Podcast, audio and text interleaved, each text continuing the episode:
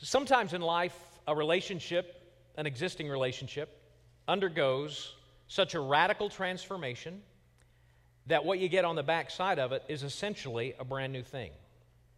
Take, for instance, your dating relationship. When Julie and I uh, were dating, we were relating to one another as boyfriend and girlfriend. So we went on these things called dates, and we went out to eat, and we went to the movie. And then at the end of the date, everybody went to their own home. But then we got married, and uh, we couldn't afford to go on dates or out to eat or to see movies, and no one went home. And that was a radical transformation. The character of the relationship that had been existing underwent a completely fundamental change. And what we had on the back end of that was something new. There's a reason that one of the highest years of divorce are years one and two. It's navigating that really huge transition from boyfriend, girlfriend to husband, wife. But hopefully you settle in and things begin to kind of reach a, a, good place as you're relating and learning how to relate to one another as spouses, and you decide to have kids. And suddenly these kids come into the equation, and you're not only relating to one another anymore as husband and wife. You're relating to one another as co parents for these people that you're completely responsible for. And it is a radical transformation. I think it is the primary reason that the highest years for divorce are years seven and eight. I think navigating that change from just being husband and wife to being co parents of children is, is a big, big hurdle for people. But hopefully, hopefully, you make it and, and things settle in and you're relating to one another as, as, as spouses in a good place and you're relating to one another as co parents in a good place and you begin to be very intentional and very direct with your children as you're parenting them and they grow and there are changes in strategy as they get older but then all of a sudden they are adults and you as a parent are now having to relate to your child not as a child for whom you're fully responsible for, but an autonomous adult. And that relationship goes through this radical transformation, and you really have something completely new on the back end of that. My point is that existing relationships that we have in life will undergo such radical transformation from time to time that what you get on the back end of it is a completely new relationship. But if you can navigate that transition, what you get is infinitely more fulfilling and infinitely more rewarding. I want you to keep that in mind as we walk through our passage of Scripture today. If you would, please find the New Testament book of Romans, find chapter 7. Paul, the person who wrote Romans, has been working at this point in the book to correct some misconceptions about grace. Now, there are nuances to those misconceptions, but in general, the primary misconception that he is addressing is the idea that because I now exist and live as a follower of Jesus under his grace, that I can sin without consequence. And he's saying that's not at all true. What you need to understand is that your relationship to, let's just for the sake of ease, this is oversimplification but let's just say, for the sake of ease, say your relationship to the Ten Commandments, the thou shalt, thou shalt nots, because of grace, has been so radically changed that your relationship to those, those moral laws has become something completely different. And if you understand that difference, what you get is a far more rewarding interaction with those things than what you had before grace. And he's going to use the illustration of relationship to highlight what you get on the back end. He sets it up in verse 1 of chapter 7. He says, Do you not know, brothers? For I am speaking of those who know the law, who know, let's again, for the sake of real oversimplification, call them the Ten Commandments. For those who know the law that the law is binding on a person only as long as he lives. He's making a point that we should all get. Dead people do not have to obey the Ten Commandments, right? Can we agree there? Dead people are under no obligation to keep the laws of the Ten Commandments. But what he's done by bringing that out is actually set up a main illustration from the context of the marriage relationship. And that's in verses 2 and 3. For a married woman is bound by law to her husband while he lives. But if her husband dies, she is released from the law of marriage. Accordingly, she will be called an adulteress if she lives with another man while her husband is alive. But if her husband dies, she is free from that law. And if she marries another man, she's not an adulteress. So you see, really simple illustration. A woman who is married simply cannot decide to have two husbands. And the ladies here are saying, why would anyone ever decide that? But a, a woman is, is not free to have two husbands. If she tried to exist with two husbands, she would be called an adulteress. But if her husband dies, she is then free to marry another and she would not be called an adulteress. So, with that really two pronged illustration, dead people don't have to obey the Ten Commandments, and wives who are widowed are under no obligation to remain acting as if married to the dead husband. He begins to apply it in this way.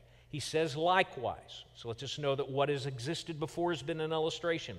Likewise, my brothers, you also have died to the law through the body of Christ. Let's stop right there and make sure that we understand what it means because there is a huge misconception, I think, about what it means when Paul says you have died to the law. I think what we hear is the law is, is is not important to me anymore. The Ten Commandments are, are not something that I have to worry about anymore, and that is not what he's saying.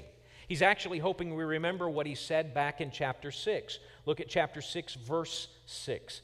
He says, We know that our old self was crucified with him in order that the body of sin might be brought to nothing so that we would no longer be enslaved to sin, for the one who has died has been set free from sin. What does he mean when he says the one who has died has been set free from sin? He's referring primarily to sin's penalty. Because we are sinners who have violated the law of God, the wrath of God is against us. That is the theme of Romans 1 through 3. But Jesus Christ on the cross took the full penalty the full condemnation of our breaking of the law upon himself. And because he has done that, we do not exist under sin's condemnation anymore. All of it has been spent fully on Christ. So, when back in uh, chapter 7, he says in verse 4, You have died to the law through the body of Christ, what he is saying is, is that because of what Christ has done, the condemnation against you, the wrath of God against you for your violation of the law has been spent. There's nothing left for you because Jesus took it all. He is not saying you died to any obligation to the Ten Commandments.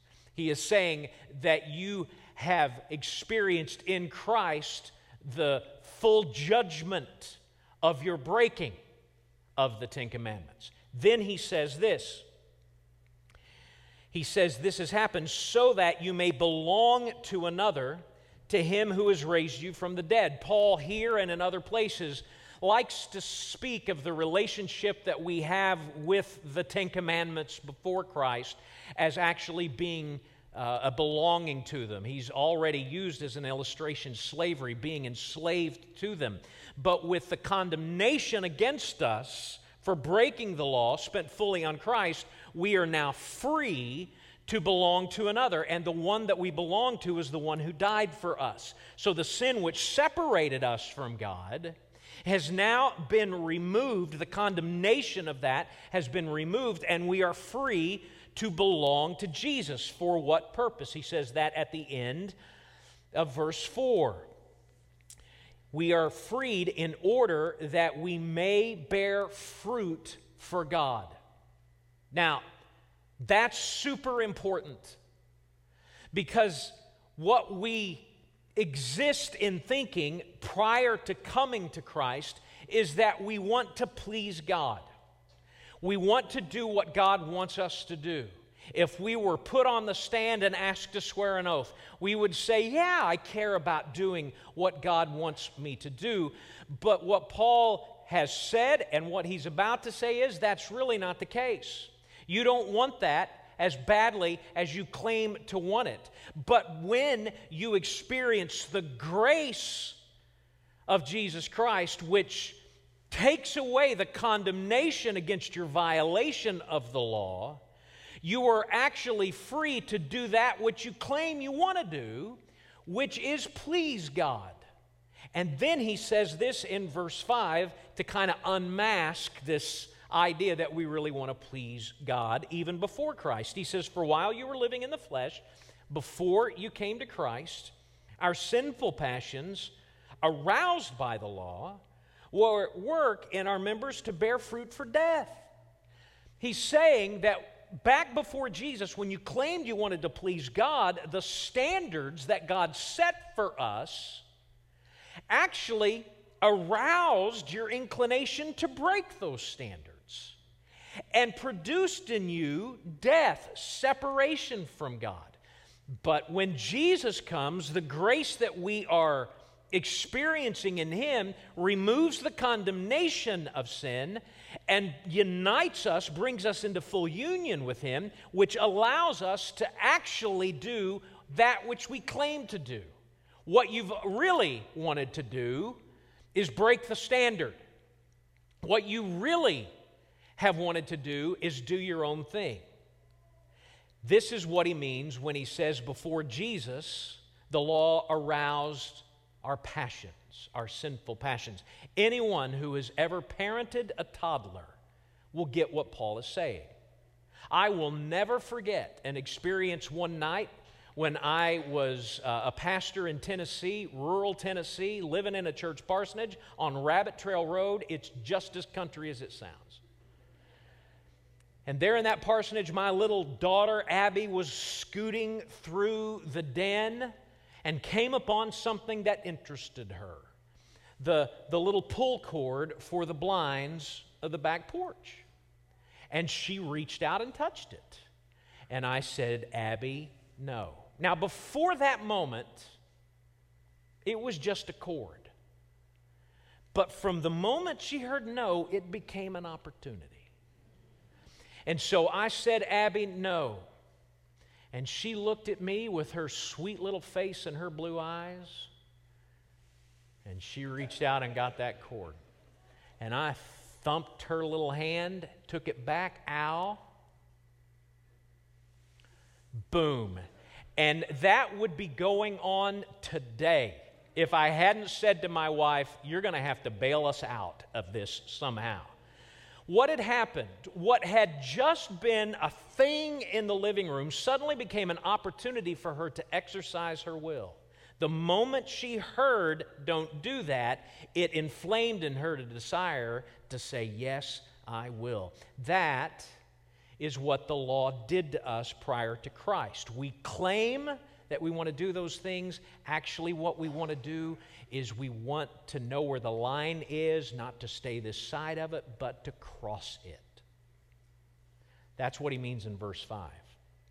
But he says this in verse 6 But now we're released from the law.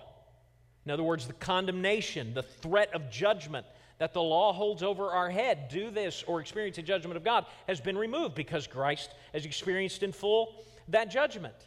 We're released from the law, having died to that which held us captive. Speaking of what Christ has done for us, so that, he says, now we relate to the law in a new way, so that we serve in the new way of the Spirit, in the new life that we have experienced in Christ Jesus, not in the old way of the written code. Before Christ, we saw the law and we knew the line we wanted to cross. But because the threat of condemnation has been taken away from us, and because we've been brought into full union with Jesus Himself, the Spirit of Christ in us allows us to actually be able to do that which we claimed we wanted to do all along, which is live a life that is uh, pleasing to God, which is a reflection of His holy character. What he is saying is that the relationship that a believer has with the law because of grace has been fundamentally changed. I'm going to say something multiple times. You're going to get the opportunity to write it down. But this is the summary, really, of everything that he's been doing since verse 1 of chapter 6. New life in Christ creates a new relationship with the law that results in a new way of living. New life in Christ creates a new relationship with the law, which results in a new way of living. One more time, it's on the screen. We've got to get this down.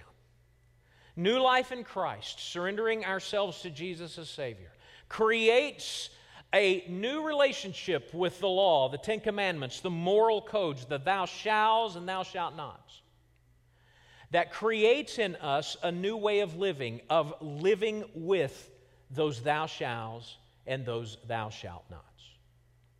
And it's all because ultimately the threat of condemnation has been taken away. With that removed, with the threat of judgment, with the threat of being separated from God removed, we are actually freed to do that which pleases God. Let me try to illustrate why that threat of condemnation being removed makes a huge difference by giving you the example of me trying to teach my two very different children how to drive. I obviously was the one given responsibility take Caleb out, teach him how to drive. And Caleb's a good driver, not because he's naturally gifted. We got him through all of that was necessary to get him to drive, not because I was a great teacher. The reason that I was able to teach Caleb how to drive is that I could yell at him. And it wouldn't hurt his feelings. And he could yell back at me, and it wouldn't hurt my feelings. I could say, Son, good night. Are you trying to kill me and everybody within 50 miles? And he would say to me, You're making me nervous. And then he passed his test and we high fived. It was a total father son thing. There was nothing wrong with it at all. I was feeling my oats. I'm a good driving teacher. now, Dad, take Abby out three years later. Okay, sweetie, you needed to brake a little earlier. Why do you hate me? I don't know. I, I didn't think I did. I was just offering some gentle advice. And, and every time I tried to take her out to teach her to drive, it would end with her in a puddle of tears. And I did what any self respecting dad would do in that moment. I said, Tag mom, you're it.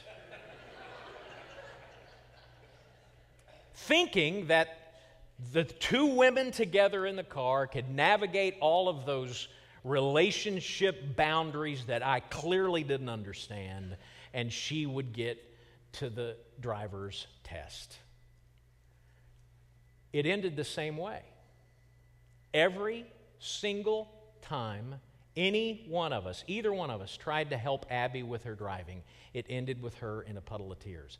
In fact, it was pulling in to our church parking lot for a Sunday morning years ago with Abby sobbing that Julie and I said, We're going to have to figure this out. And you know what we figured out? My daughter lived with this deep fear, part of growing up in a pastor's home with a mom who's a principal, lived with this deep fear that she would disappoint us in some way. And so every correction was interpreted in her mind as us saying to her, You're an incredible disappointment. And so once we figured that out, what we did is we bit the bullet and we sent her to a driving school. And with the fear of failure removed, she flourished. She loves to drive even to this day. In fact, she loves to drive so much that when her and her husband drive down from the Twin Cities to visit us, it is as likely that she drove the whole way as her husband drove the whole way because she loved it. The fear of failing her mom and dad was removed, and her relationship to driving changed from I'm a failure who's disappointing these people I love to being something that fills her with joy and satisfaction. Jesus paid it all on the cross for our sins. The threat of judgment and condemnation for violating the law of God has been removed entirely. With that threat removed, we are free to relate to the law in a new way. Not as our taskmaster, taskmaster who rules over us in tyranny. Do this or literally die. But it instead becomes our loving guide who shepherds us and points us in the direction of a fulfilling, life giving experience with Jesus as our Savior. That's what grace does. It doesn't absolve you of obligation to the law. Grace frees you to obey the law in ways that you never before could have. It gives you a capacity in the life of Jesus to live for Jesus in the way that you've always wanted. Let's pray.